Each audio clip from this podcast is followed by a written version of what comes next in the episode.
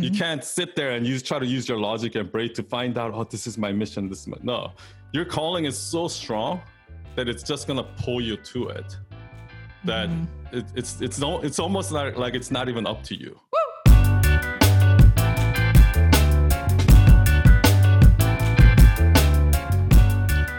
So everyone, this is the Authentic as Pod podcast. I don't even know if that name is gonna stick or not, but we'll see. It's the working title. It- well, knowing us, it'll change. Oh, yeah, hell yeah. but mainly, like, well, I think even like the topics that we talk about might change. But I want to start off because this is like what we originally talk about. Talk about like personal branding. That's my jam, and authenticity, right? Because Yeah. being authentic in building your personal brand. So, since this is the first episode, do you want to talk a little bit about you? And so, this is Elizabeth Brody Waite, everybody. Hello. So, yeah, maybe you can kind of give a, give a quick intro and how we met and how yeah, this all started. sure. I, I'll try to. Um, some of it seems. What have we have we been working together for a year now Yeah, or more? almost a year. I think last September, either That's August or September, is when Michael first came to our office with his flip flops. With his flip flops. Yeah. and it was probably pretty chilly, but still above. I don't. I can't remember what his cutoff is, but there is a degree that the weather has to be, and then he will Uh, actually wear shoes. like if there's no snow on the ground. if there's, which is always in Nashville, um, not so much in New York. Um, so I am the wife of someone who's attempting to build a personal brand and who has been building a personal brand, Michael Brody Waite. Um, and so we met Sun about a year ago when we were like searching for marketing companies to help us uh, be a more legitimate brand. And I remember looking at everything that you had done and Michael's saying, Look at this dude. He's done like Jay Shetty. He's done like this. He was like, you know, S'well bottles, um, Mel Robbins. And I was like, we can't afford him. He's not going to work with us. Like, we're nobody. and um, we were sitting on my back porch when, uh, or our back porch when, when he was going over the proposal.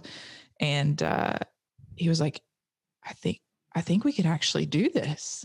I think we can actually afford to work with him. And like, I was like, and he want like, I just couldn't believe that like someone would believe in in Michael's someone that believed in the messages of those people hmm would believe in the message that Michael had. Not because I don't believe, but because we were so impressed. And It's like impo- mini imposter syndrome. Absolutely. Yeah. Yeah. yeah. Because we were like, his TED talk was about the only thing um, that was doing well that at TED that Talk point. was everything, though. You know, because I I don't know if you knew this, but I watched that TED Talk like about six months, few like few months before that. So when he called, like I knew exactly who he was.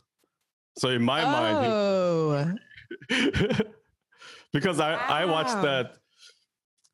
I think the reason why I watched it actually is because I saw the title. Right, it's called um, uh, "Why Great Leaders Lead Like Drug Addicts," or mhm. great leaders do what drug addicts do. do, do what drug addicts do. Yeah. And I thought it was gonna be about how, because I have a very addictive personality. Like when I get Mhm. into some, like, it's bad, but it's also good because when I get into something with work or something like that, I get really addictive too. And that's actually like part of my success. So I thought he was gonna talk about that, and that's why I clicked on it. and watched it, but then it actually turned out to be even better.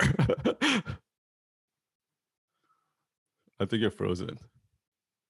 it has me in there now. I see your name now. Yeah, Yeah. I think we're good. Okay.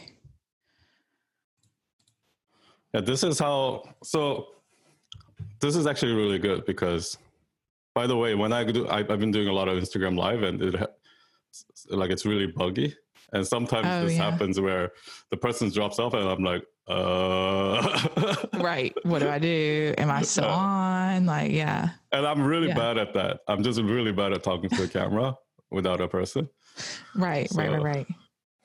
Well, But this is actually really good because one of the things that I always talk about, and you know this, is people care so much about like just having everything perfect up front that like this kind of stuff is like a nightmare, right? And absolutely, yeah.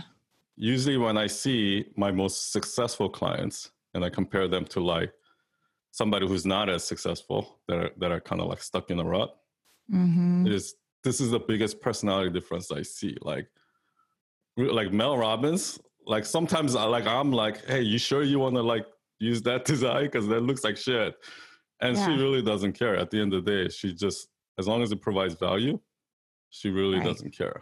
And some of our um, clients that's been at it for years that are you know trying to like build their personal brand it's almost like they care so much detail like every one of their instagram posts has to be perfect and like it's just and it's their personality right and that's that's what Mhm. stops them from actually focusing on what's important which is their message But- Yeah.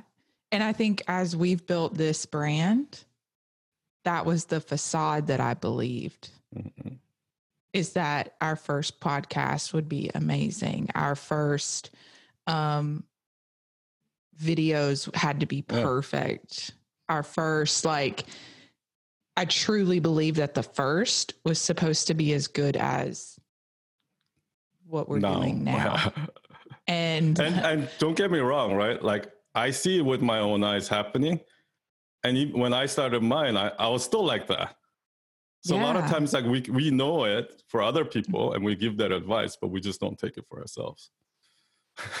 No, because I mean, eh, we're I feel like we're conditioned to believe that in some ways, especially in this personal this personal brand stuff. And then even when I see the personal brands, I don't know if we're calling anyone out, but I'll I would No. like when when this, I is, see this is the I guess it, it is authentic. podcast but I see people like Amy Porterfield who I've used her stuff. Hmm. she's awesome by the way But yeah, not she- the singer no but even the posts about the imperfections are perfect. Have perfect photos? Yeah. Perfect photos. Um but i really liked one time i saw her like repost like some of her first videos uh-huh. when she was sitting at her computer and it looked like she was in like uh, an office space in her home or like somewhere that was not perfect. The some of her first youtube videos were just like poor quality webcam and i was like thank you for sharing that because it made me remember like oh man i don't have to have this like yeah exactly perfect That's true. time. Her video qualities are really good, huh? And I can see her like, Yeah. she, sometimes she talks about like she shows her set and all of that. Mhm. But maybe that's because that's what she's teaching. Because like her That- personality is very real. You can tell like Yeah. when she talks and like I love her. Like, yes but yeah, you're right. Like I, I think because she's showing these like perfectly lit, beautiful photos on her Instagram, other people are starting out are gonna look like look at that and be like, oh, I can't do it unless I have that too, which is totally Right. wrong. Right. And so I always appreciate when she and like I see other people point back. hmm Gary uh Gary Vee does this a lot. Yeah. He's like, Gary give give zero fucks, literally. Like you can tell. Yeah. So when he like points back and he's like, this was the shit I used to put out, y'all. Like it Mhm. was not good. but I just put it out and I kept putting it out and I kept putting it out. And he actually this one really great video that he put together where it was like, I don't know if he was doing the wine tasting. It was back when he was more into the wine. the wine wine library TV. Yeah. Yeah. And and like his first videos and you act he like does a time lapse Uh-huh. of like all of the episodes. oh, that's you, like, awesome.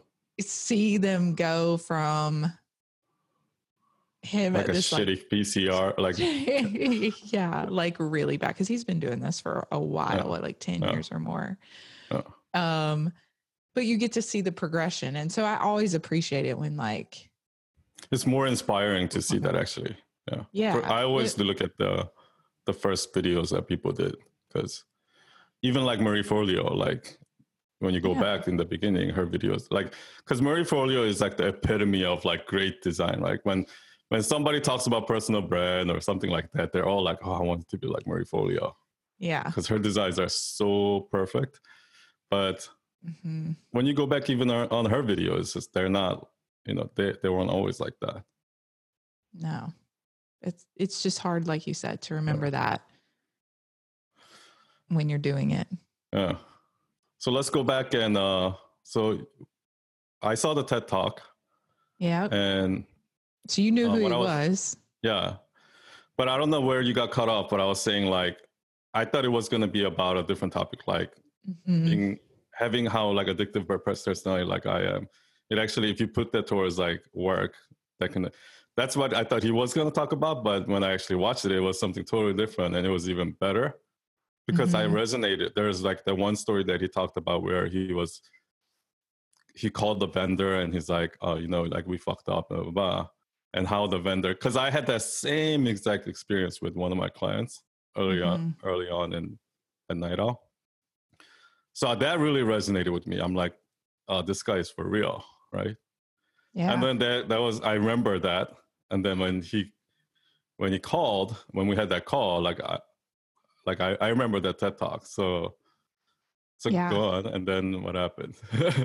so then like uh yeah we were like okay this dude's actually going to work with us we may actually be able to build this thing um in the middle of that we were also and and one of the primary reasons that we were looking um to invest in marketing was not only to build a personal brand but we were working on writing a book oh yeah. and the book was a big part of uh, what Michael's always wanted to do. And he's been driven to share this message, and he his one of his life's goals was to write this book. So we wanted to put everything we could behind promoting Mhm. and marketing the book. And in a lot of ways, we didn't want it, he particularly didn't want it to be Michael Brody Waite. Mhm. Like he wanted the company Oh yeah, to I remember that. Yeah. and it did have a name.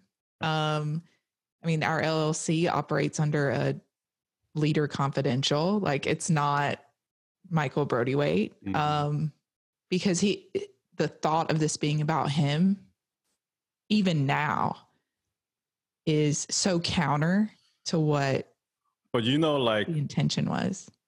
out of all the clients that I have, the ones that are like that, that don't, the ones don't want that don't want to brand it under their person, like they don't want to make it about them, are actually the ones that want to help the most. That's Yeah. funny. Because I think that's what he's driven by. Mhm. And that's probably what they're driven by. It's like the Mhm. impact versus Yeah, exactly. the spotlight. Yeah. Because all he and the irony of it all is that most people that want to build a personal brand is because they want the spotlight. yeah, But in order to truly succeed in building a personal brand, you have to not care about the spotlight. So it's right, it's kind of yeah, a ironic. right. And those are the ones I think are most successful Mhm. and that have the most 100%. impact on the world. Yeah. Um, so last fall was just nuts. I mean, we were hiring a PR firm, hiring a marketing firm, writing the book, and Great um, leaders live like drug addicts, by the way. That's what yeah, the book's called. yes, we will like that. Great leaders live like drug addicts. Um, and it he finished the book. It was the most grueling thing. I I didn't even write it. I was part of the process, but it was the most grueling thing. And in, and in a lot of ways, I resented the book the entire time. And in some, I haven't opened it since it Oh, was wow. released because So it took a lot out of you. it took a lot out of our family. It took it took a piece of our family. It took him out of our family. Um, literally, I mean, nights, weekends. He Is was he like working that? a job. when he's like focused on a project usually like you know A hundred percent.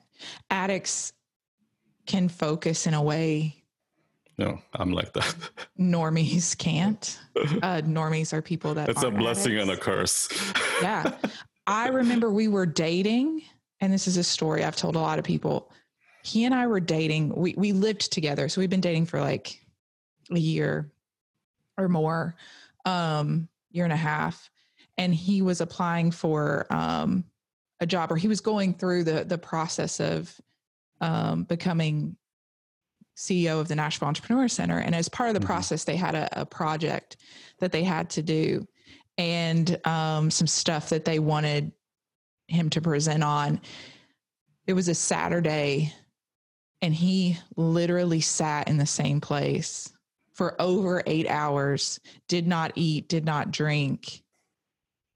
Don't I'm not sure he went to this is for the. TED to prepare for the TED talk or No, this was for a job. This is just like just to illustrate. oh even before that okay yeah Oh yeah, because i know you guys also did that for the TED talk to prepare We- for the TED talk there was that. yeah. um it was hours of him just in one place in one Mhm. like i kept going up and i'd just be like hey uh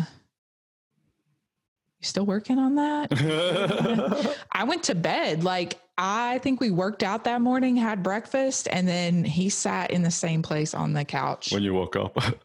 When- yeah. Like he was Oh. i went to bed he i've was done still that there. before too. Like i can see totally see that. Yeah. yeah. Um so that that's kind of what happened with the book except it was just a much longer process. Mhm.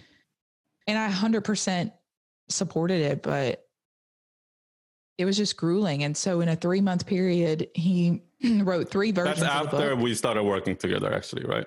After yeah. We were working on that. We were working on the book working on the website website And- yeah. working with our pr company. Yeah. and um I think you It- guys wanted like this grand launch, and you thought like when you first launch it, it's gonna be like this big thing, and you're gonna have Yeah. every all the press in place. You're gonna have the book Yep. out. You're gonna like that was the dream that was Yeah. the because that's what- how a lot of startups start. That's how a lot of business starts. They get That's- huge investments, yes and just so But we- everybody knows, Michael is actually a, a veteran entrepreneur. He's founded three companies, including an Inc. 500 company that he sold. Mhm. so that that's kind of his mindset right like you know how, how, how you would launch a business or like how how, how you want to scale and, and like the importance of press and all of you know Right. But what's interesting is that he bootstrapped his company. He ran. that's true the- So we've talked about that's this true in, yeah. in the time since. Is like he never had like venture capital or like all of these things that he, you he see. started these- like from the bottom he started from, the, bottom, and he gra- like he just hustled Yeah. and hustled and hustled, and we forgot that. We got cocky. We we we forgot, Yeah. and we got lost. fancy we got fancy and we just thought that we had the resources to invest in this and we are like okay we're gonna we're gonna do it And and, maybe this like- will make it go faster if you were building a regular product brand like a regular brand yeah and you did that that probably would have worked i just don't think it necessarily works for personal brands i mean Yeah. that's i don't know yeah i don't think I, I can tell you it didn't work Yeah. but, Yeah, but now the pandemic happened um I, but I, I I- don't think it it, would have can worked work. either way but because you know like that's what Tai Lopez did right kind of it can work but it's fake it's not it's not the kind of brand that michael wants to build no Yeah. when we were wor- like we were worried about making the new york times bestseller list and like how do you do that and how do Yeah. you sell all these copies of the book and how do you which is we all were- possible by the way if you throw It- money at it, it's a hundred percent possible if you want to throw a lot of money Yeah. at it. Um, which is also why I just kind of lost faith in the whole Mhm. thing. Like it's it's because a game. it goes against it goes against also what Michael's preaching, by the way. Yeah. And for everyone that doesn't know, like Michael's entire message is about authenticity and um because Mhm. that's what's needed in order to recover, you know, for drug addicts to recover. So mm-hmm. And it was just everything about it felt wrong. And then March 1st was when all the PR was supposed to take off. And I think March 7th was the day that we were told to not leave our homes um, and to, to start dun, dun, quarantining. dun. yeah. And so press completely stopped. Like no one cared about what Michael had to say. Um, and before that he had some speaking speaking gigs as well. yep. We had like, you know, Google, Dell, like Mhm. these big companies wanting to work with him. Um, everything came to a halt, completely came to a halt. And it was so defeating. We didn't know how we were going to pay our employees. We had a, a couple of Mhm. employees. Um, we weren't getting paid. Everything was riding on this moment Yeah. of in May when this book was supposed to come out and um and eventually did, but it it turned out and I know this sounds like incredibly cliche, Mhm. but the pandemic is something that I think he and I both are really grateful for. In not because it people have lost their lives and all those things, like because of what it did to us as a family and as a company, and it we had to completely change Mhm. Everything that we were doing. Our mindset had no choice but to change. Um, and Michael said that he remembered um, there was this moment we were having a team meeting and it was early March. And I was like, uh, okay, I just want to point out that we don't have any outstanding invoices and there's no money coming into the company. and like, because we would always have outstanding, like, always have a speaking gig, always have this, always Yeah. have that. Everything that we've built our company on is not like happening. Mhm. Um, it's like a screeching halt to the cash flow. screeching, screeching hard. I know Because you know that like, that happened to that- my company too. Yeah.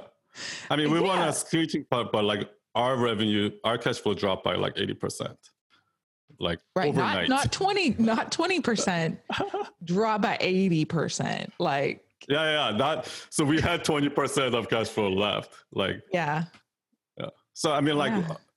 just to be completely transparent, like our our cash flow was around hundred k a month, hmm and then immediately it was twenty k a month. so that's huge. yeah.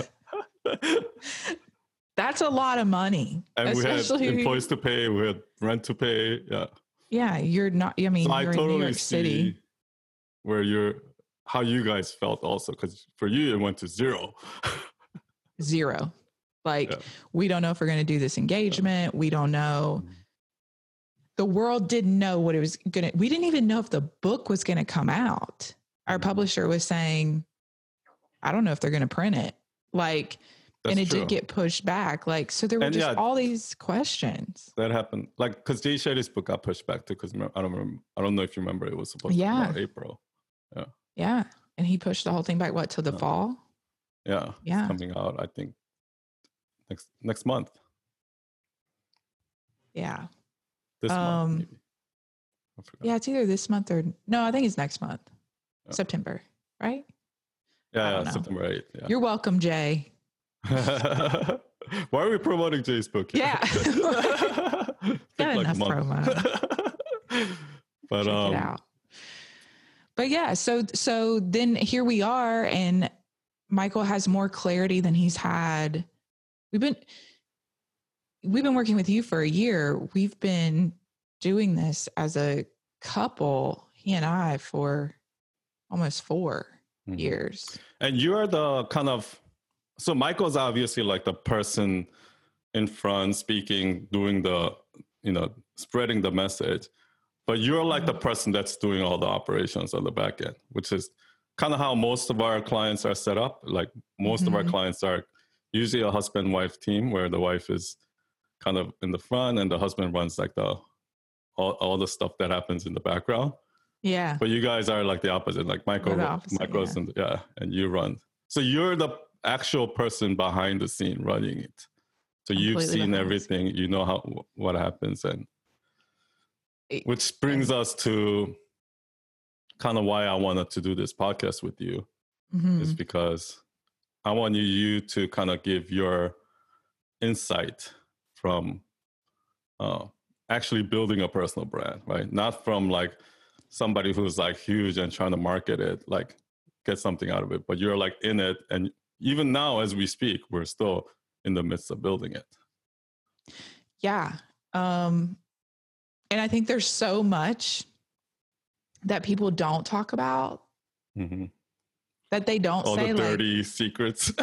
there are some dirty secrets out there and they're not talking about those.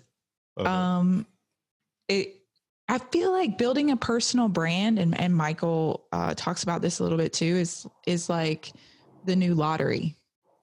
Mm-mm. It's like your new lottery. I haven't heard this yet. Yeah, but Well, he just he over just talks about like it's the new I mean, think about multi-level marketing, right? The ones that are Mhm. really successful.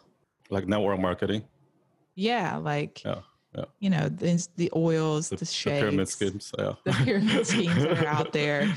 I'm not joining them. Um, thanks, but no thanks. But do your thing. But like, Mhm.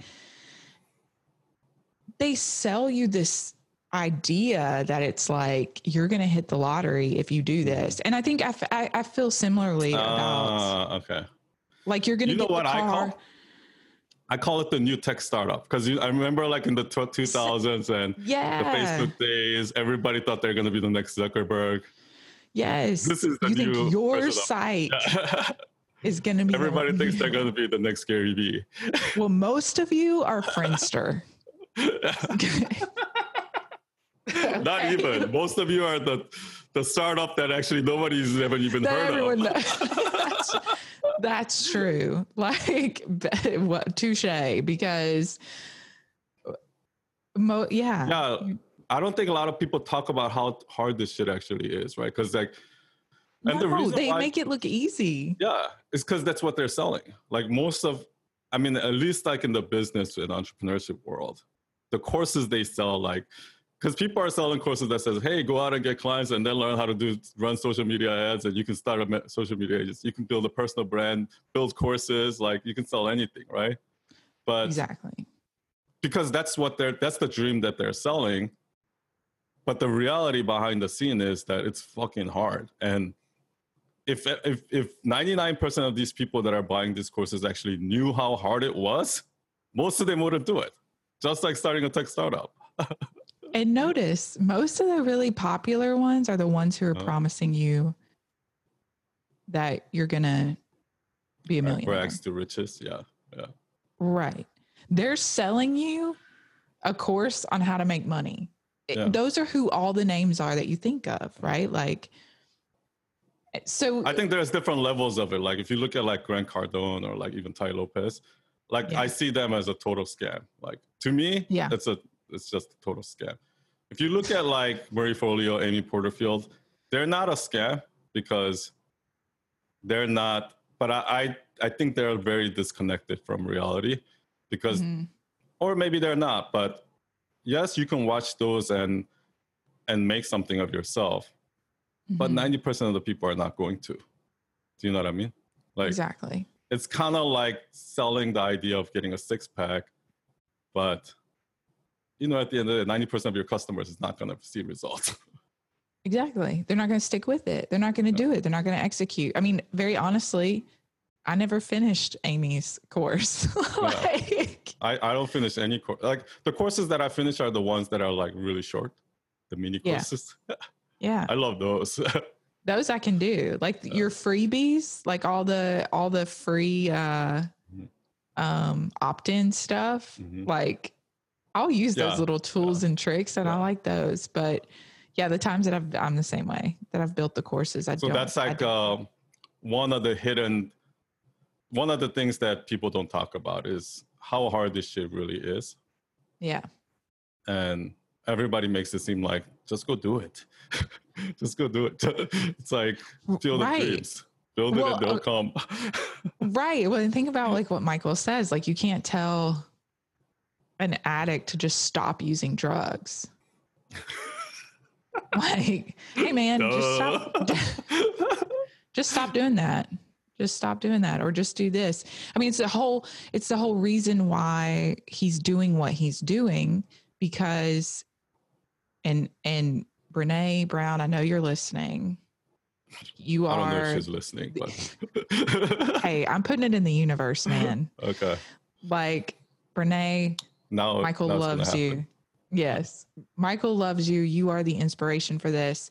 But Brene's books, as incredible as they are, and and the fact that she put the authenticity out there and vulnerability out there to be a safe conversation, I really credit her for her work. Um, because I don't think authenticity would be the word that it is Mhm, without her. But she didn't really tell you what to do. mhm, She just said, do it. mhm. Um, how do I do- start? yeah, because it's it's it's really hard to do. And so back to what I was saying, like you can't just tell an addict like, "Hey man, stop shooting the dope. Yeah. Your life might get better." Uh. Like that's not gonna. They're not sitting around saying, "I want to do this." I don't think. Um, so that's why he has been so committed to creating a system an actual system an actual process do this and which is almost proven way. like the like the 12 step program is is a proven, Proven. system for for drug addicts but he's trying to do it for people that are that are wearing a mask that are kind of like Brene's message right like not being vulnerable Mm-hmm. they're they're living they're hiding their real selves and which is actually very related to actually addict addicts because that's what addicts do they Mhm. they're constantly like hiding and lying yeah so they're chameleons so, trying to so Michael's trying to basically bring like a something like the 12 step program. He's created his own program Mhm. that it, that requires like sponsorship, you know, society and the method, the program, and then bring it to the world of people, which you and I know that 99% of people we meet are fake. yes the other day I was watching this video of this guy making fun of some uh some girl taking photo like on Instagram to show like she's supporting Black Lives Matter. And then she was like she went up to this guy who was like fixing boarding up a wall and she was like pretending to like help him. And then she was like, Thank you so much, right? Like and then he was like, look how fake that thank you is. Like, but that's like it's part of our life. Like yeah like being fake has we're so okay with being fake that we don't even think it's fake anymore and social media doesn't help i mean Yeah.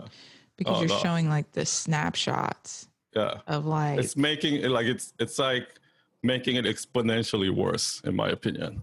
Mhm, 100% like yeah it's the it's the curated authenticity. I can't remember Yeah. if you said that or if it was or No. where i'm not that brilliant uh, i don't know where i got that. Maybe it was from me. Or maybe it's, i or i think i read this just somewhere. take credit. I'll take credit but whoever wrote the article or whatever i read on social media you're actually the one that i should credit but um yeah curated authenticity is what i think we're seeing now because Yeah. now authenticity is such a cool Yeah. thing. Yeah. Now people and i, I actually think i kind of blame brene brown for that because yeah now everybody talks about authenticity. So I know she meant well, but I think it's kind it's kind of like Eckhart Tolle with being present, right? Like everybody, ta- it's become once you once something becomes popular, and the internet is probably to blame for this. It becomes such a cliche, and once something becomes a cliche, no matter how true it is, how important it is, it just goes in one ear and out the other. hmm yeah So, so I think to kind of add on that, like, so so I never really used to think about authenticity and things like that. I wasn't really like I saw her Netflix stuff, but it's not something mm-hmm. that I really like uh got deep. I, I know like it changed people's lives, but for me it wasn't like that. When I watched it, it wasn't like immediately like that, right?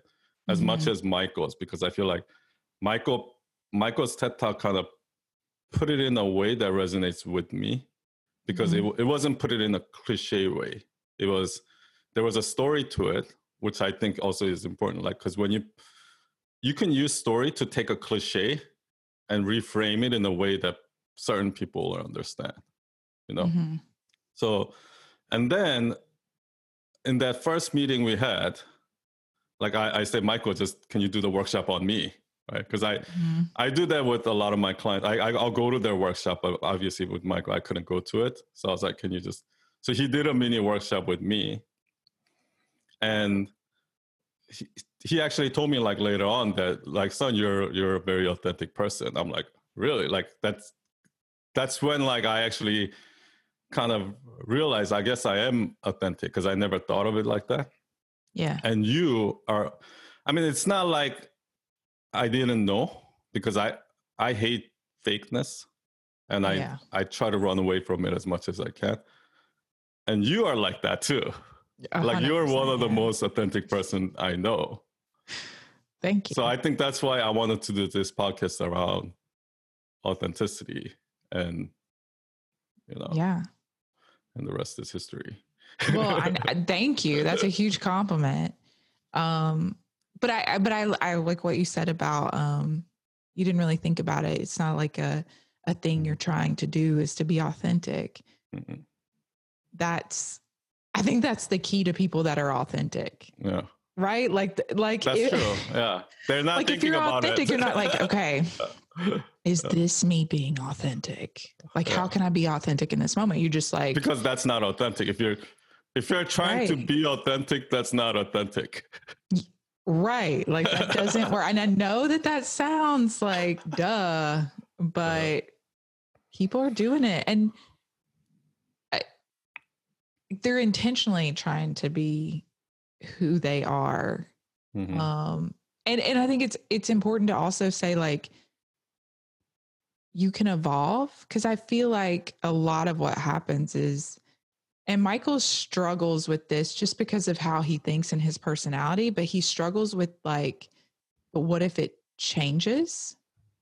Like, what if what I say? What if what change? Oh, yeah. Like, what if I say this? I actually struggle with that too.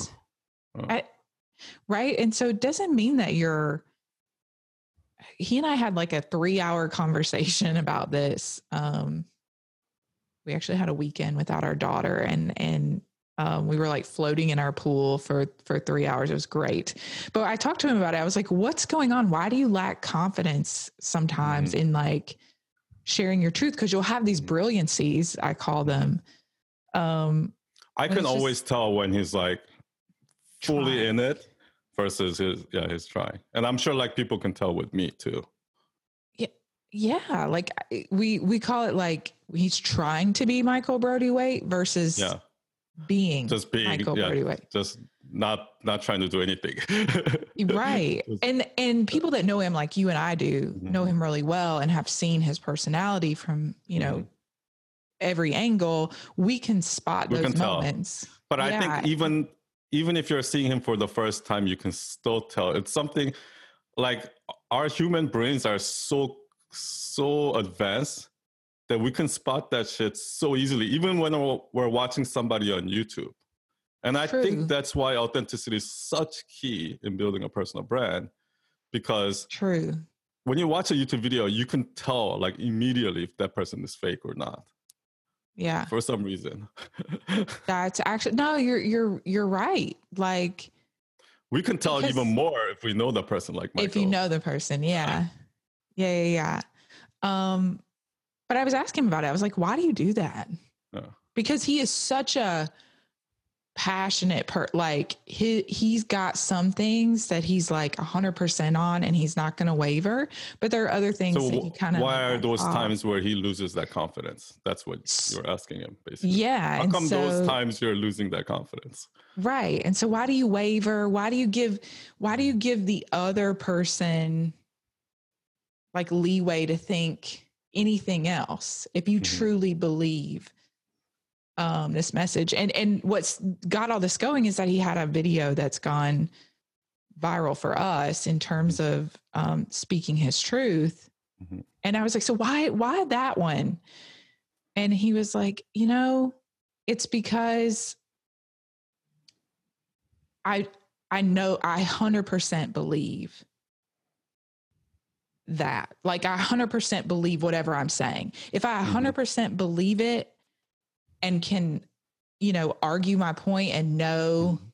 that i'm right then i'm very Mhm. confident in it if i feel like there may be some other ways or there, There- may be there's some like holes. Yeah. there's some holes or like Mhm. that other people could feel differently then i start to like back off of it Mhm. um and then that's when it came up like the whole just to circle back around like Mhm. the the whole truth the truth can change like your truth can be di- like it can evolve no one's gonna no one cares enough let's to go let's back. up a little bit. so what he said on the TED Talk, obviously he hundred percent believes it. yeah But let's say five years later, he's his his perspective has shifted a little bit. Maybe there are certain things that he might not like. Maybe he agrees with it for the most part, but there are still certain things that are that he feels a little differently about, or something like that. and there are things in the ted Yeah. talk that have shifted Yeah. like Yeah. Because that happens to me all the time too. And I, I think I think that's why we lose confidence. Cause I, I I remember when I was like in my 20s, I was so cocky. I, mhm. I like I thought I was the shit. And then you were i have no doubt that you were and then Let's as I be get real. older, people lose that, right? People become start to lose like confidence in themselves. And I think it's because as I got older, I realized that some of the shit that I was so convicted on actually turned out to be wrong. and right o- once that happens a few times, you're like, oh, maybe I shouldn't talk, right? Like maybe I shouldn't say anything. And Mhm. but yeah, I, I'm actually like recently struggling with the same thing because Mhm. because I'm saying all this shit all the time, you know, to people, yeah and sometimes people like, you know, come back with a good point, right? I'm like, oh shit, like you got a point there, but yeah I actually think it's uh yeah. Now I'm trying to get to be at a place where I don't. I'm not. My ego and my identity is not so tied to that idea that if my Mhm. idea changes or if I'm wrong, I can easily admit that. Oh fuck, I was wrong. Yeah. I changed my mind. And I ch- that- oh like and what's wrong with that like for some reason i feel like we see that as Yeah. a myself included like That's probably- negative that's probably part of the reason. That's probably so closely connected with the mask that we wear, because like Mhm. let me give you a perfect example right? Like my my family is hardcore christian like my entire family is hardcore christian. I'm the only one that's not. And that's surpri- wow. I've learned something new about you. Oh really? Yeah, Yeah, my mom like my mom is like a conductor of like the she she she leads the church choir my sister plays like the piano for church wow and like they go every week and so what i realized is that so back then i used to always every time i go home i would have this argument with them like because are you going to church son i'm like no and it's like if we go into this argument of like why i why i don't believe in it and why i don't go to church and you know and Mhm. but the thing is, my mom is smart. Like she has a PhD. My sister is very smart too. But I'm just like, um, why can't I have? And I'm not saying that I'm right either. Maybe I'm wrong and they're right, right? But why can't Mhm. they have? Because whenever we talk about that topic, the logic just goes out the window, and it Mhm. just becomes like this emotional argument, right? But I Mhm. think the reason why is because she's so tied to that identity of like being like, I'm a I'm a Christian. That's who I am. And if I admit that I was wrong, my entire identity is thrown out the window. Like Mhm. like my entire life has been wasted because this is what I've been saying my whole life. And I think that's what people are really afraid of. I think you're I really like that. I think you've put into words like something that I like completely agree with. Like it's the identity, it's not the point. Mhm. Mhm. It's not the point anymore, Mhm. especially when it becomes emotional. Like it is your identity. And it's even Yeah. if your mom didn't say, like, I'm wrong, even giving you an inch, like of saying, like, well, maybe you let's agree to disagree, Mhm. probably still feels like her saying she's wrong. Yeah, Yeah. You know, like, and that it's is hurting hurting her ego, hurt- like like hurting real her ego.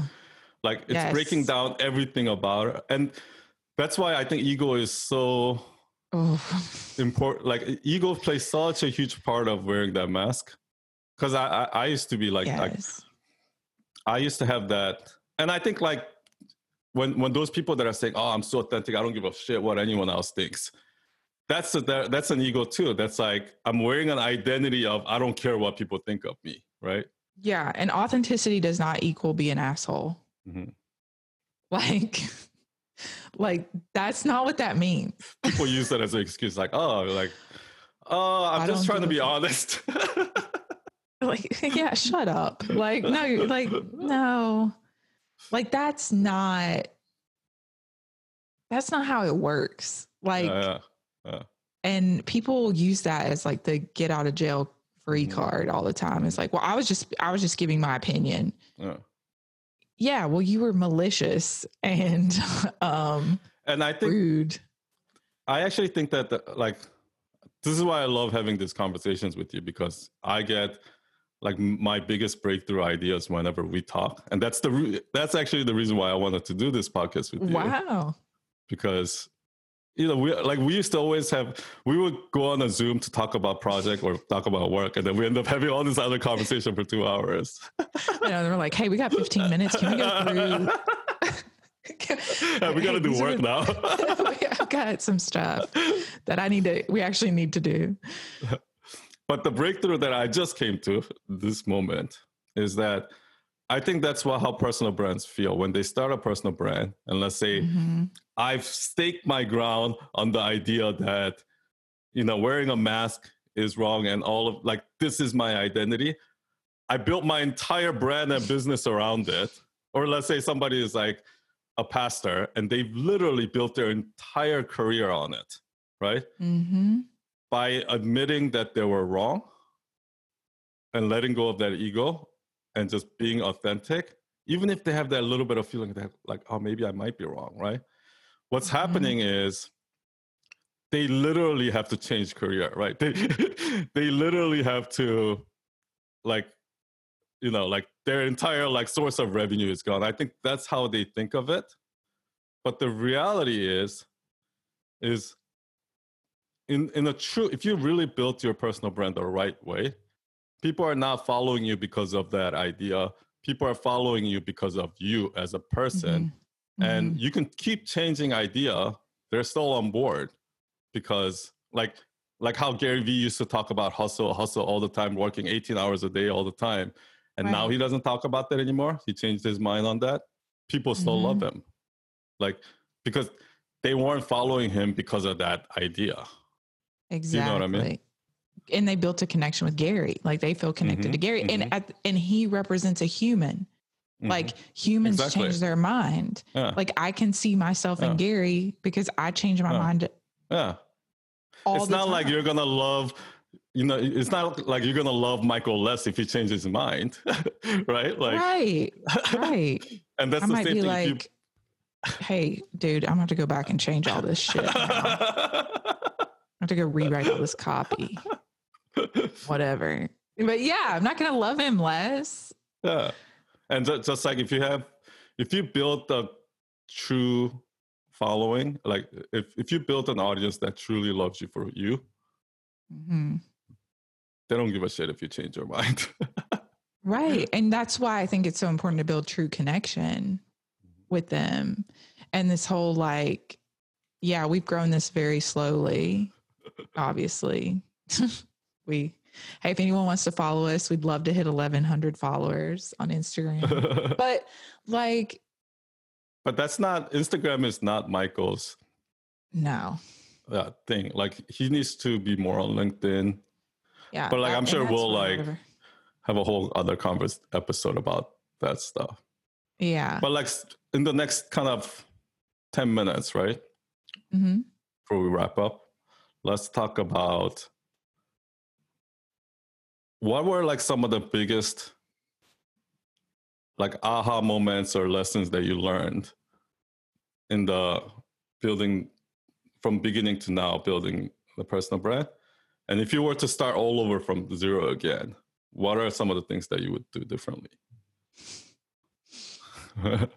What a great. and this could probably be another whole episode too but just, let's just start it off now yeah, and then we'll continue yeah. on the next week that would be um that would be good but the so i think the biggest thing and this is probably because of a little bit to do with my personality is how fucking long this takes. We- the perception of that that in a year like i remember sitting at our dining room table and thinking i mean like 4 years ago saying okay in a year like we'll have a legitimate business. Hmm hmm no, that didn't happen. I'm sure for some people it does. Like the LeBron Jameses of the world in the personal brand arena have that it, it has but happened. even those because you know i i i work with them so i've never been doing seen it for years. yeah i i haven't seen um somebody grow their brand as fa- fast as jay shetty because he literally went from zero to where he is in his social media at least in three years right but what i found out is that before that like when he used to do shows for shows for huffington post and he like it took him like seven to ten years of building relationship and getting to a point for him to even start that you Yeah. know and gabby used to do like talks in the local church here in east village thursday nights like she's been doing this for 10 years before she actually like got on oprah and you know yeah. Had that break so that's the shit that people don't see and that's why they think like oh he did it in two years so i should be able to do it in two years Yeah. And we're not even looking to be like on Jay and Gabby's level or Mel's level. Like oh why not that seems like a for me that's just that seems like an incredibly like your like like your the whole like people knowing who you are especially mm. jay like because he's so strike like jay you're beautiful like and you're just a striking got all these like striking qualities that you're very recognizable right Mhm. um because i'm incredibly Yeah, private I- like it just different. seems because if you look at like there are some people some personal brands like if you look at like donald miller right or yeah or somebody like that who's like a little bit more on the background they're not necessarily like out there like you know like flaunting themselves. Hmm not that jay is but um No, I think it just happened. Yeah. For Jay. Like, but yeah, not that he didn't work and he's that doesn't work, but like, so what do you think are some of the things that so one that biggest thing was it takes a lot longer than you thought Yeah, Another thing that you mentioned before is that people don't talk about how hard this is. hmm Like it, it makes it seem like this is the next gold rush, but it's I guess it is like the gold rush because it that wasn't easy either. yeah. And I don't know if this. I mean, you would probably know better just based on your Mhm. experience of working with people. But like, there's a lot of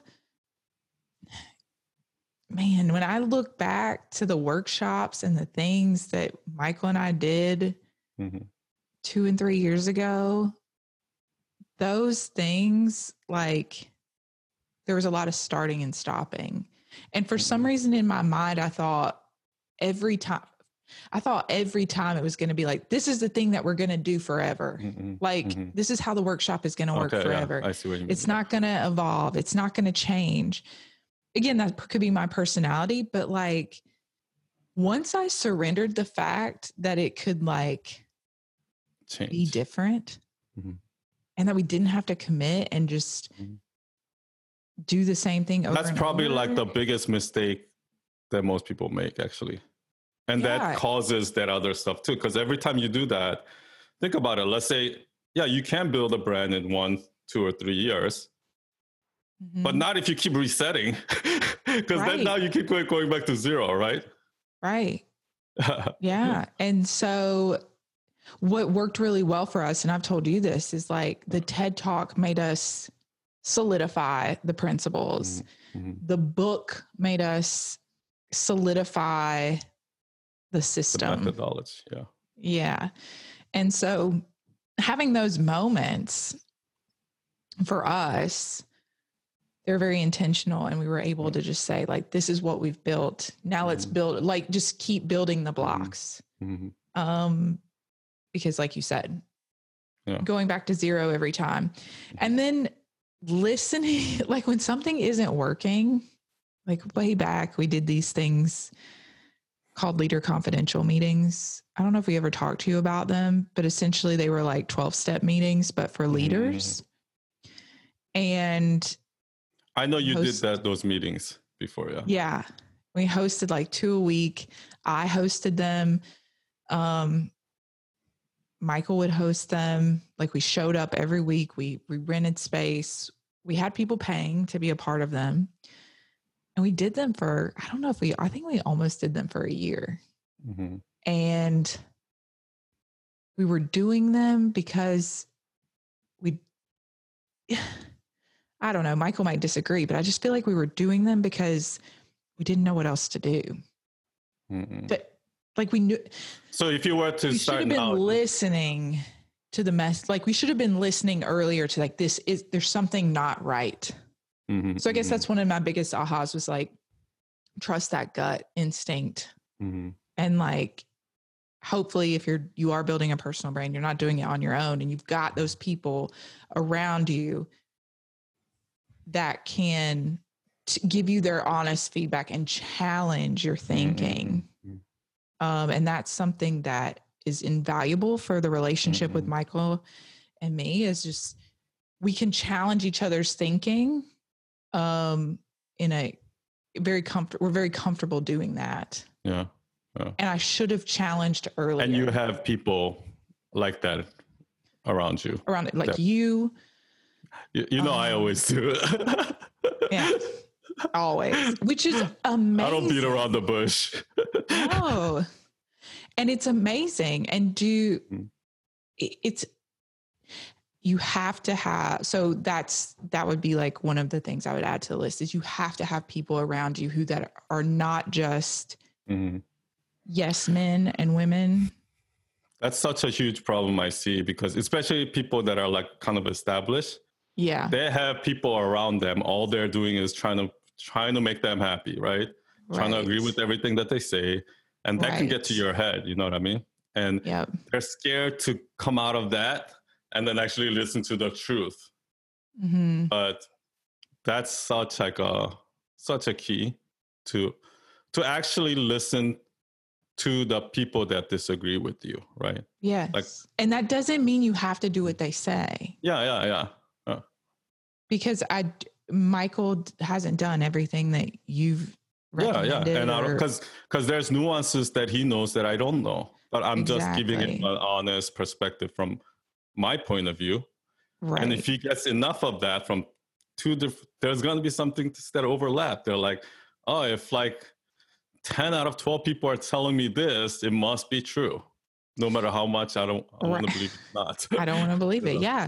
And that's, I mean, that goes for anything, right? That goes for his message too. It's like you have to have people around you to be a mirror Yeah. because we can't spot self self deception. Like we can't spot it on our own. Mhm, no. You have to have the outsider. So that is, that's another thing that has been invaluable Yeah.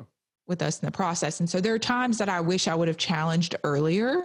Mhm. Um, like it's I it's wish, always easy to see hindsight. Like it's yeah, I wish we wouldn't have made the investments in PR that we did. I mean, you tried to stop us from doing that. Um, we just weren't re- yeah, start small, start small. Yeah, incrementally make tweaks to build. Take it one step at a time. Don't think like you're gonna make it perfect. Boom! If it doesn't work, go back to zero and do it again. That's that's so you- that actually when you think that oh, that's going to get us there faster, it actually slows you down more. When you actually Yeah, try to go you- slow, you get there faster. Yeah, I think we would have learned. So if we would have, and all of this again, like you said, looking back, knowing that a global pandemic was happening, yeah, like 2020 was even going to exist, Uh, definitely changed things. But I think we didn't have enough knowledge and experience to leverage those investments at the time in which we made the uh, yeah, yeah, investment. okay, got it, got it. Now, do I think like I see what even now we could Yeah. leverage some of these Yeah. investments? We could probably even Yeah. leverage you better than we. I actually been ago. saying that. I, I said, hey, save your money and make it last a certain time because yes. because I think that I true. I so what you just you just nailed it. I think when you kind of do it like kind of like the greedy way, like the the low budget way, and you figure it out, there's gonna come a moment when you're like, oh, I know this is gonna work. I just need to put cash in it. Yeah, That's when you want to invest the money. Do you know what I mean? Hundred. Yeah. Of Yeah. course. Because that's what we should have fucking done. Like, but you, we didn't know that, right? And Yeah. but and also I credit you to helping us get to where we are and and a lot of the things that we figured out along the way. Oh, thank you. uh, yeah like dude we wouldn't be here without without you but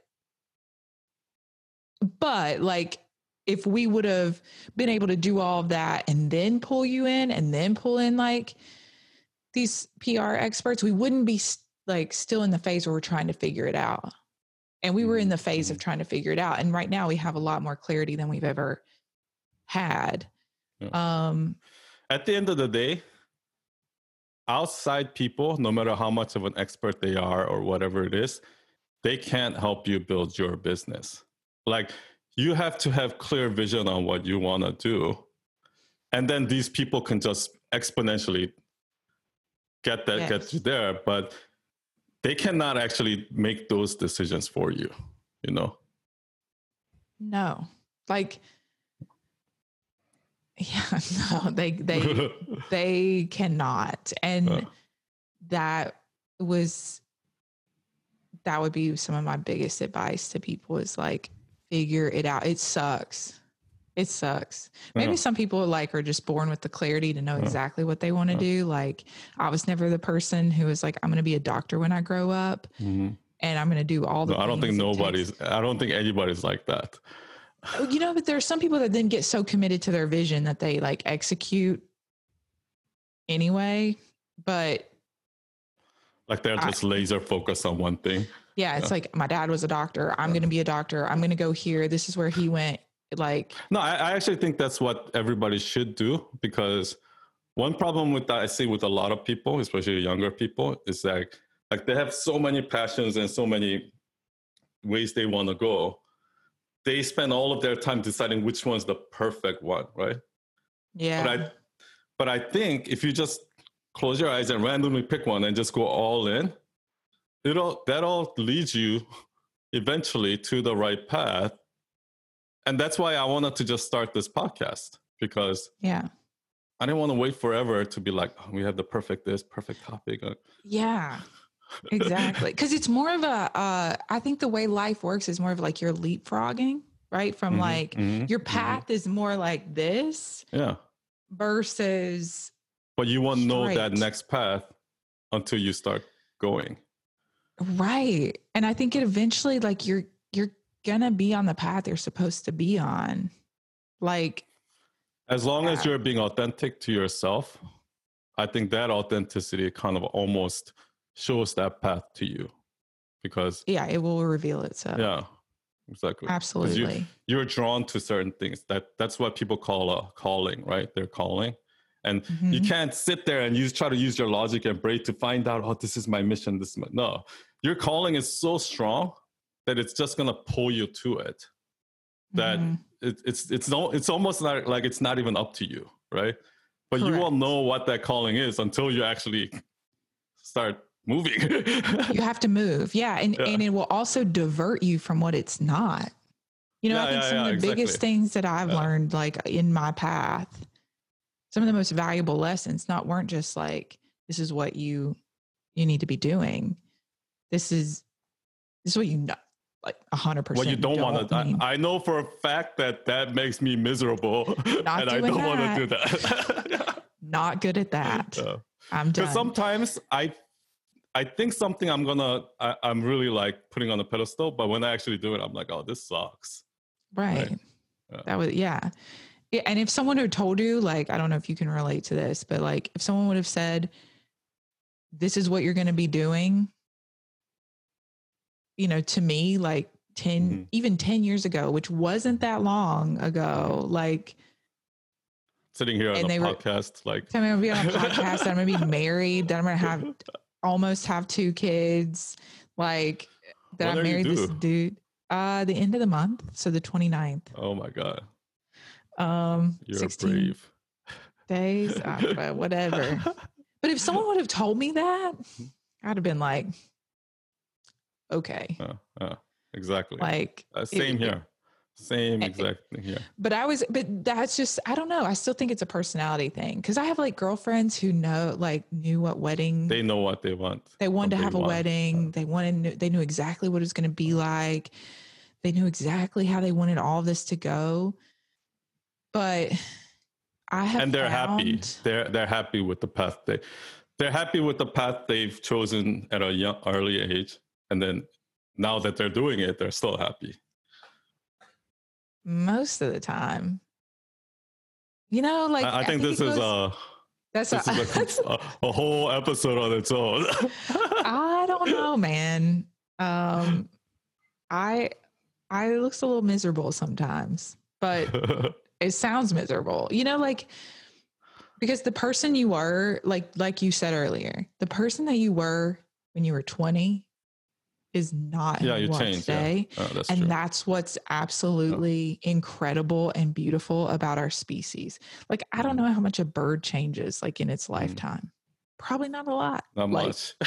likes- Likes worms, it Mhm. flies. Like, still likes not- worms. Still flies. still, it still flies, still knows how to build a nest. Like, not much changes. So I think that's just what's incredible about us as as human beings. Yeah. To as we I would agree with that. I when I was who I was in my teens is not who I was in my 20s.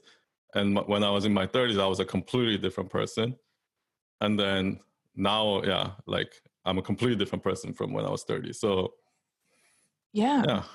The And dial. I think we have to embrace that change. Like, I think so many people are so tied to that. Oh, this is who I am. Like, oh, I'm just what I hear is a lot of introverts say, because I, I thought I could never do sales, like ever, right? Mhm. And a lot of people hide behind that. Oh, I'm an introvert. I'm not a people person. I can't do sales, right? And they Mhm. almost like block themselves from that change. yeah, You know what I mean? And that's Yeah, like there's nothing sadder in my in my opinion. There's nothing sadder in life than that. yeah, that is. I mean, that. I mean, it's so like I know that's probably a different topic, but like yesterday, Michael and I had this epiphany uh-huh. where we. So we live in Nashville. We want to stay in Nashville, but we had this like breakthrough that maybe we need to move to the suburbs because we want to we want a house with a yard. Like our life has changed, right? Mhm. but he and I both were sitting there. I was he like I sent him a house that was south of of Nashville, like Mhm. 30 minutes south of Nashville. And he was like, "Would you actually want to move there?" And I was like, Mhm. "I think so because our life has changed so much and the needs of our life has changed so much." And he was like, "Yeah, he was like, I think I would too because but in my mind, he was just talking about like in my mind that wasn't possible because we've built like this 10 years ago. Yeah. yeah, but even now, Mhm. even now, I think we falsely believed that there were these Oh, barriers. oh, yeah, yeah, yeah, yeah. I see what you So mean. when you said the part about like you hinder yourself, like Mhm. we were intention unintentionally blocking ourselves from making a decision that would ultimately make Mhm. us happier as people on this We're earth. like- Not even open to the possibility that it's possible. and we didn't even know that, you know, Yeah, like we yeah. didn't see it. We couldn't uh-huh. spot it because we were so entrenched. So and funny, huh? yeah, like but it's so funny how once you break through that first barrier, though, like you can't see it any other way. yeah that's what happened it's like we were driving and he was like he was like we just we had this like breakthrough like the previous mm-hmm. night like Mhm. in a text exchange because we mm-hmm. were just like wait a second this is actually an option Mhm. that we never thought was possible because of these Mhm, mhm. unintentional subconscious barriers of Mhm. what life was supposed to be Yeah, yeah, yeah, yeah. but yeah and that's how you. That's actually how you grow, I think, because like Yeah. I can date way back to like my because I used to live in Brooklyn in this like apartment, like three hundred dollars a month apartment in my early twenties. Wow. and like I, I've never like even dreamed of living in Manhattan, right? I was like, oh, Yeah. there's no way I can ever afford. But then once I had the shift and I'm like, all right, I'm gonna move to Manhattan. And I from that point on, you're gonna find ways to make that happen. You know what I mean? And once you're open to the possibility that that's even possible, Mhm. that's how you grow. You know? Yeah. And it's crazy though how how it happened. Like Uh, I know we've all had those moments, like where it's just like these break, like you have these like tr- like these huge breakthroughs yeah, yeah, yeah. where you're like, And it happens very quickly too.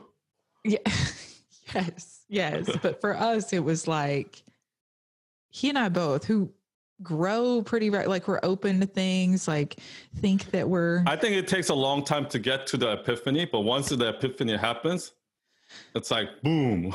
Like, yeah it's almost like you like when i think about it it was like there was a lot of pain along the mm, like mm, there mm, was pain that we didn't really realize like the pain of our in this specific example the pain of like our daughter living in a house without a yard and mm, mm, having to go to parks all the time and then like mm. just all these like little things of pain that's how chronic pain actually develops. You know, like most people that have chronic pain, they've learned to Uh-huh. live with it for so long that they don't even know what it feels like to not have that chronic pain. Dude, Like- that is like the perfect Uh, analogy or metaphor. I don't know, analogy, metaphor, whatever. like, I always get those confused. But yeah, like you're living with it for so long uh, that then when you see that there's like a medication or like mhm, mhm. something relatively small that you that you're Mhm. actually in control of this Possible, yeah. you're like Uh, whoa It's like so whoa. well that, that was like a light bulb for us like in the last 48 hours we, we just so are you guys moving? uh not not yet but we're we're You're gonna start Um, planning. We're playing like we're exploring it and when i told my mom i was like hey we're gonna go look at some houses on saturday she was like this is pretty typical well she's like this is pretty typical you're gonna have a baby Mhm. sell a house Mhm. buy a house and move all at the same time she was like sounds about right Mhm. you guys can't just like I'm I'm so like that too. Like I, but I think because you know Gigi hasn't been like like my wife Gigi. She's not like that at all. She like is the type of person that has to plan it for a long time before we do it. But she's Uh-huh. almost changed now, and like this is from her telling me that. But I've been like that my whole life. I I make a decision. I'm like, okay, let's go and let's do it, right? and- yeah I would not have been able to get to where I am if I didn't have that personality. And now Gigi's totally on board. Like before, she's like, she would be like, "Are you sure we can do that? Do you do you think we can like, get afford that office? Do you think like?" But now Yeah. she's like, "Okay, let's do it." Boom, like, and that's how you move up in your life. That's how you make changes in your life. you know? yeah you have to be willing to take the risk Yeah.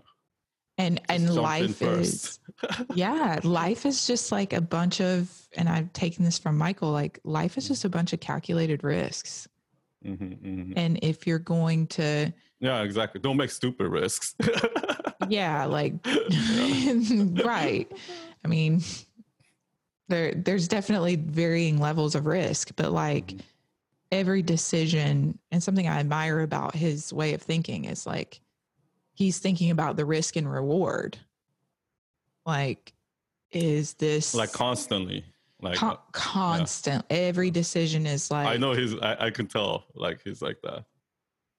it, like his schedule. I mean, down to like minute detail. It's probably Down to, second like- nature for him. his food. Yeah, it is Yeah. second nature. Like on his birthday, um, I had I told him because I know him so well. I told him the day before. I was like, I don't want to ruin the surprise, but I am making a special dessert for you. He's like, great. So he can like think about the the way he's going to manage his exercise and food intake. I was like, I know that's important that you value that. so you can't just surprise the guy. I can't just make the dessert, It's right? like, I can't even surprise him. I can't surprise him. So I'm just going to say, this is what's happening. And he was like, man, I really appreciate you telling me that. Cause then he made different decisions earlier in the day based on the fact that dessert was coming. oh my god.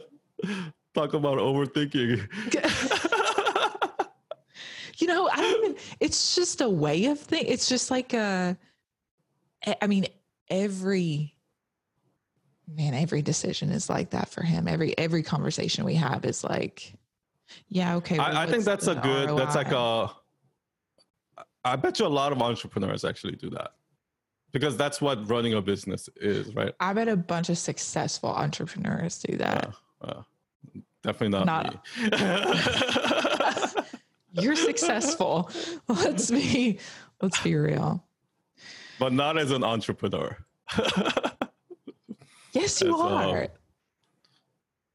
no, I think I'm I'm I think I'm successful as a marketer, but not like in terms of operating a business per se.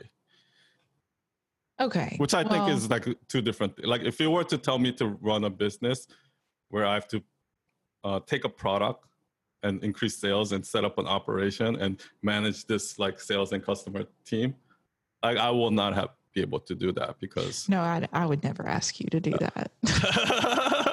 and I would suck at it. You would like your your business would go down the drain.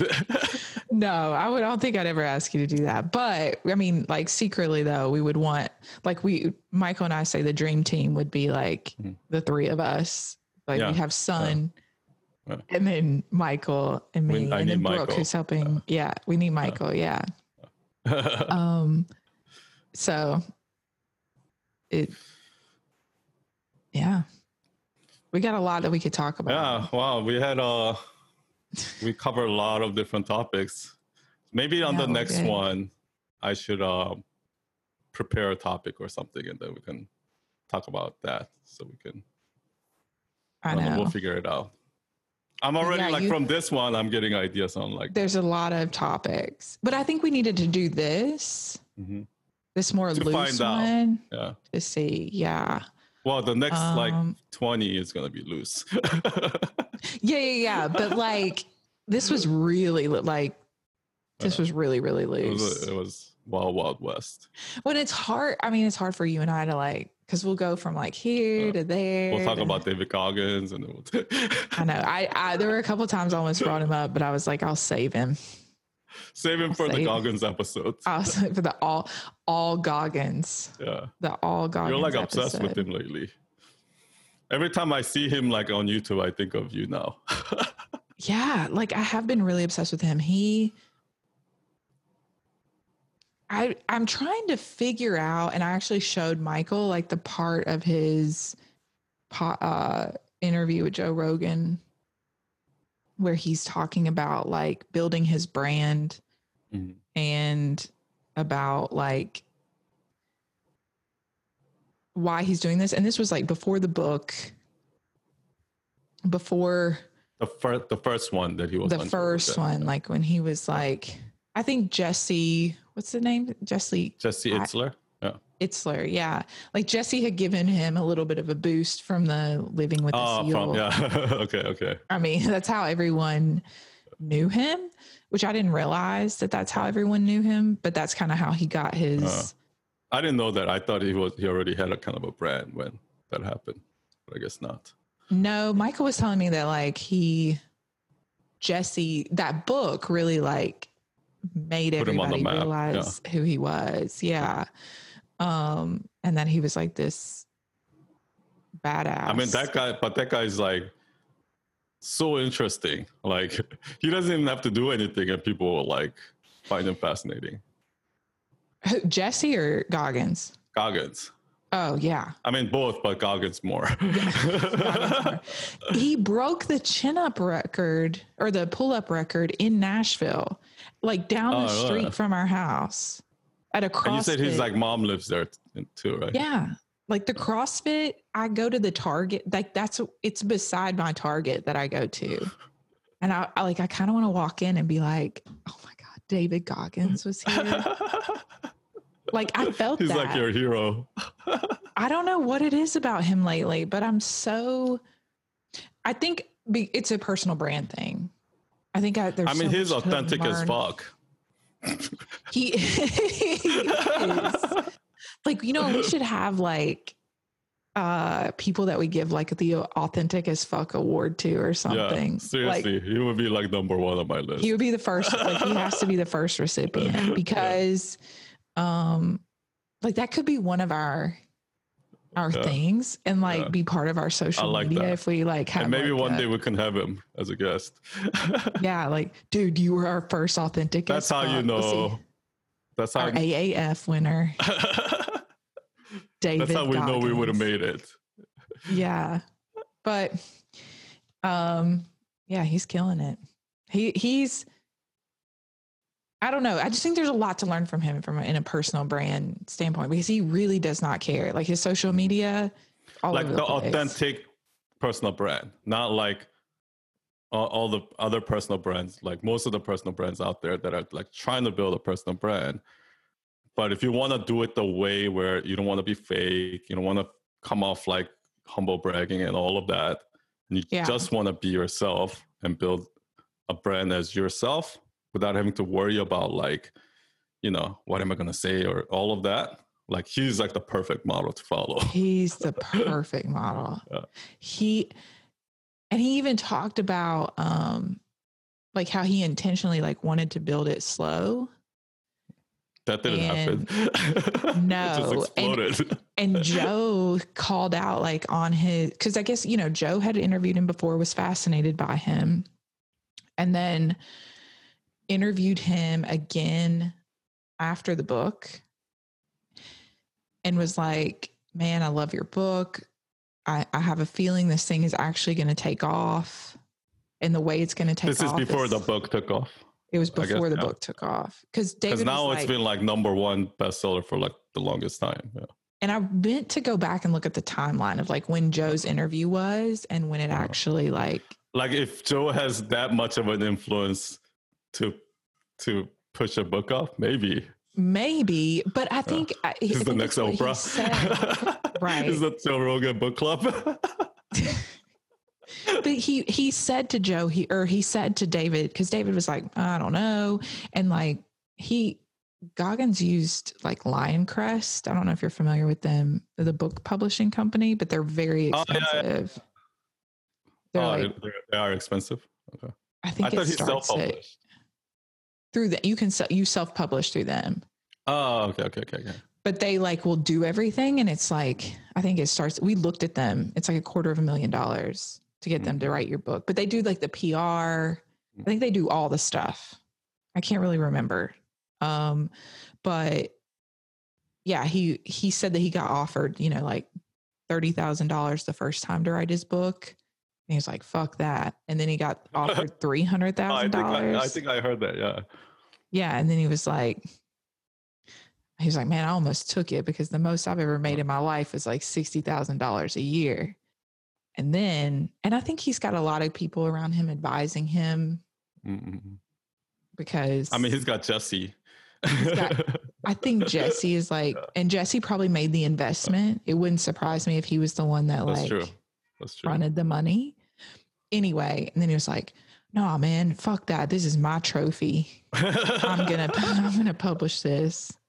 And then Joe was like, "Well, man, I don't think you need to worry because what's gonna happen is one person's gonna read this book." and they're to pass it to someone else and they're to pass it to someone else and he was like that's how this book is to take yeah, off that's actually that's how all personal brands grow. That's what people don't realize. Yeah. that's why that's why there's no point trying to like get press or get you know get get all this publicity when like maybe we'll close on this but and we'll do a whole episode about this. But you really have to stop trying to to to make an influence or trying to inspire. Like you have to stop trying to inspire people. You have to stop trying to do that in order for somebody to be inspired by you and somebody to follow you. And i've yeah. personally experienced this like in my company like the previous company that i was a partner in i just focused on doing my work and i like people kept asking me questions like they're like oh how can i like people were following me and i'm like right. Stop following me like get away from me right? Like and then when i started my company i tried to do that with my employees try to inspire them motivate them.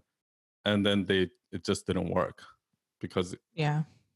it comes off fake when you do that. Do you know what i mean? So i think that's why david goggins is because it is fake. It is fake. Yeah because i'm trying to motivate them. Yeah. Like you're David- trying to lead. Yeah. No man. You see his videos? Uh. when he's talking about chestnuts? Yeah favorite video david? Chestnut. Like i wa- i like oh my god. Dude is amazing. The dude is amazing. All because right he, well uh let's wrap it on that. And then uh thank you Yeah, me everyone. i'll uh we'll do it again next week. Sounds good. Bye elizabeth. Bye